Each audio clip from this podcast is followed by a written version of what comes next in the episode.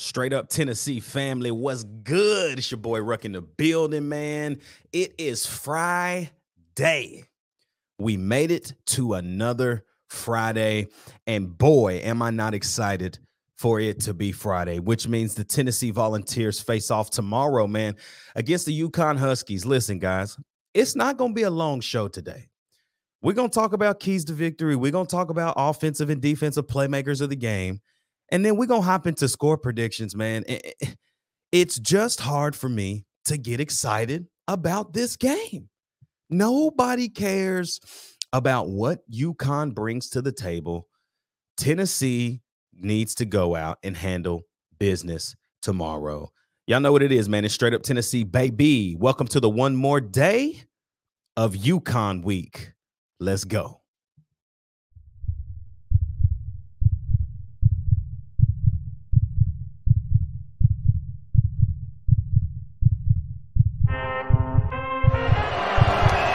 From 40, on the way, a knuckle ball. He got it!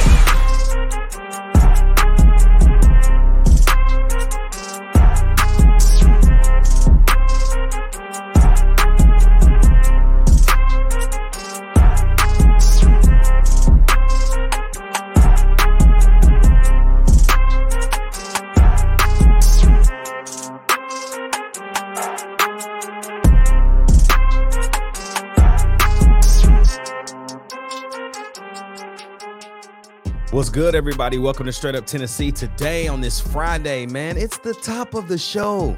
Like, comment, subscribe, hit that bell notification, man, right now so you guys never miss an episode. Look, guys, man, we are climbing to 900 subscribers here on YouTube. Go ahead, like the video, man, comment. It just helps with analytics.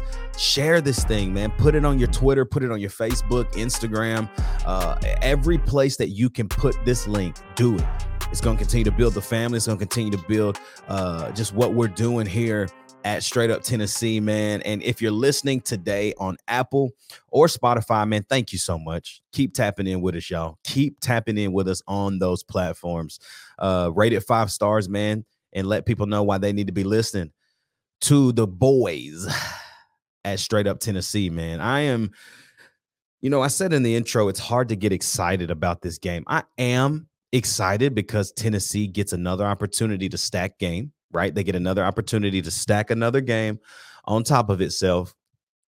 And you're getting an opportunity to see, can Joe Milton operate early, get off the football field, and potentially allow Nico Iamaleava to see a lot of football Saturday. I think that's what we're all wanting. You know, I've been talking to a lot of people, man, about Nico, a lot of people about next year and all of these things. And everybody is so high on Nico Iamaleava. What worries me is that we are too high on a guy that we've never seen play. We've never seen this guy play at the collegiate level. We've never seen him play. But for some reason, we think he is the best quarterback already in college football. And I have to just hit pause on that. I'm just not there yet. Do I think that he is going to be special? I mean, gosh, you don't get the #1 ranking in the country for no reason, right? But at the same time, you don't ever want to put a lot of pressure on a kid that we honestly, guys, have never seen play at a high level. On the level he's playing right now. We don't know how Nico's going to pan out. We don't know if he's going to bring that same type of West Coast, Cali environmental, like that same mental to the SEC, man. It's different, y'all. It's different. But I think we can all still be in a posture of hoping and, you know, wanting that to happen. But I'm pumping the brakes on it right now.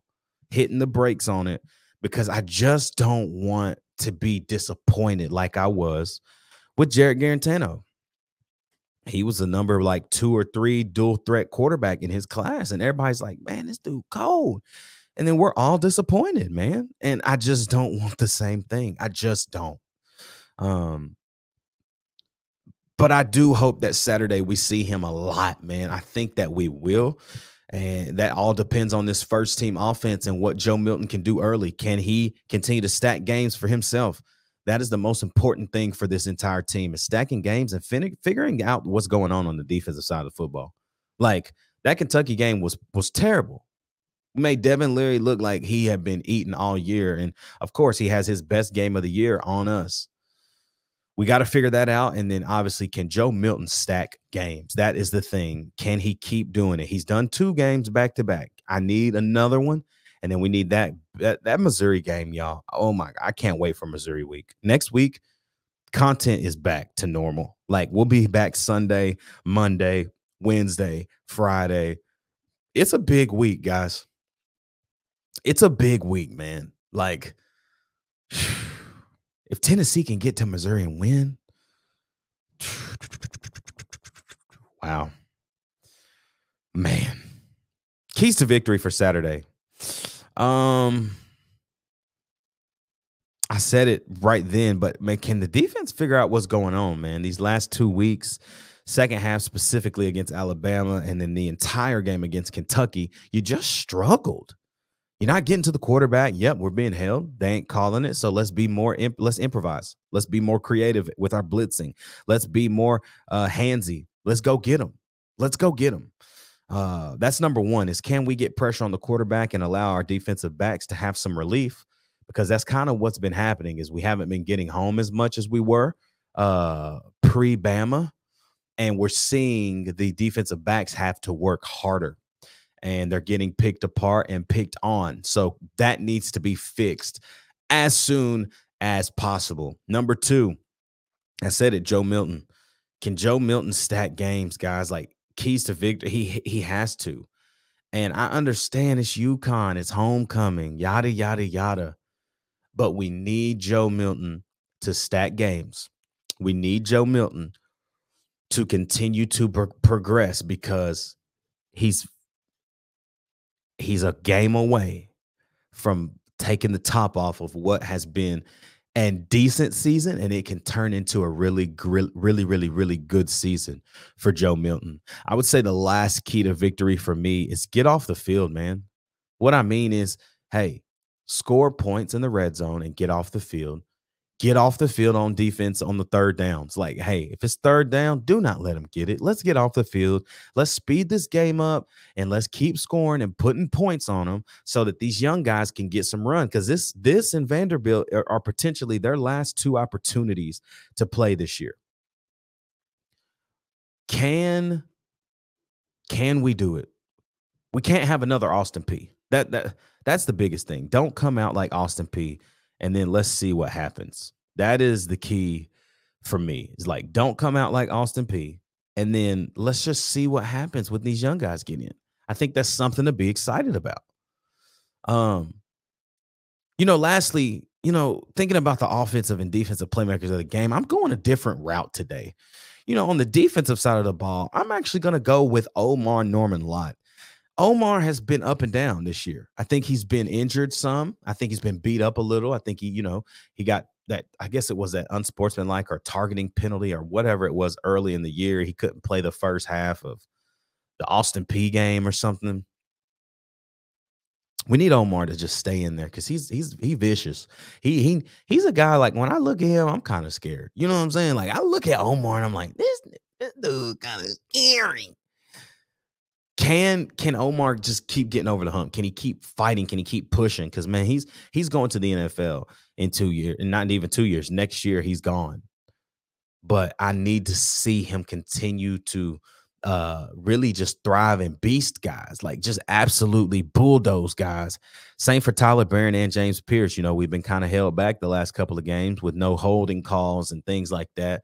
But how does that defensive line look? I think they have to be really vicious tomorrow. And then obviously on the offensive side of the ball, man, I am going with Dante Thornton Jr. I think we saw a glimpse of Dante Thornton Jr. against Kentucky, a positive glimpse, a glimpse that made us all go, okay. That is what we thought we were getting. We saw 3 catches for 63 yards, no score, but we saw explosive plays out of Dante Thornton. Can he do it again? He needs to be that playmaker, man. 6'5", 214, you run 24 almost miles an hour, bro. Come on, man. Keep balling out, my dog. Keep balling out. And you stack games, too. I like our opportunity if he keeps doing it. Y'all, man, to wrap this up, I told y'all, man, this is a short one more day. Nobody cares about this UConn game. We just need a win. Flat, plain, simple. I've got the Vols winning this game. I don't think we get to 50, but I think we get close. I got us winning 49-10. We cover, and everybody gets to have fun tomorrow night throughout the rest of the day. I'm on Central Time, so this game will be over at 2 o'clock. I'll have the whole afternoon to chill out. You hear me? But I got the Vols 49-10, so... Y'all, we'll be back on Sunday for the next day, talking a little bit about this game. But honestly, we're going to be talking about Missouri because this is a game. They got Georgia Saturday. The Missouri game is the game that if we win this game, we've got a shot, guys. We've got a shot. What must Tennessee do to win that game? It's three guys. It's Brady Cook, Cody Schrader, and Luther Burden. Can you stop them? Can you pressure them? Can you make them uncomfortable? Can you just score points on them? It's simple, but is it? We'll talk about it on the next day, man. We love y'all. We appreciate you. Like, comment, subscribe, hit the bell notification. Vols 49, man. UConn 10. Let's go handle business tomorrow on good old Rocky Top, honoring Pat Summit with the Summit Blue accessories. Ooh, crispy. We love y'all, man. We appreciate it. We'll see y'all on Sunday for the next day.